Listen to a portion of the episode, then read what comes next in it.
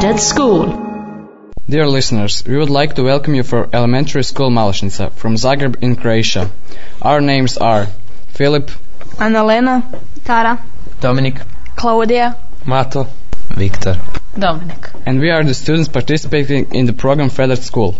We watched the movie Io sono lì, written and directed by Andrea Segre. It is a story about a Chinese immigrant Shun Li who lives in Italy. She is working very hard because she has to repay her debt and is trying to bring her son to Italy. The story takes place in a small town in the lagoon of Venice. Shun Li met Bepi and two of them become friends. Neither the Chinese nor the Italians do not approve of their relationship. I have the impression that the Chinese were deprived of certain privileges in Italy and that Italians treat them as unequal. I like the film because the story is well written and I think everyone should think about it. The film is quite realistic and it was easy to keep track of all characters and events. These things can happen in Croatia as well. For me, the film was interesting, although there was no action. I did not like the theme of this film. I think it's monotonous and boring.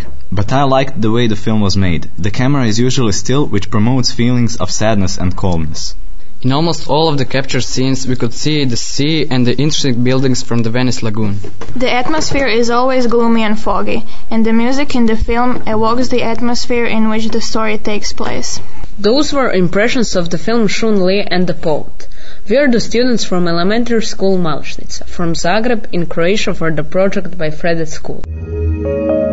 Fred at School, building new audiences for European cinema.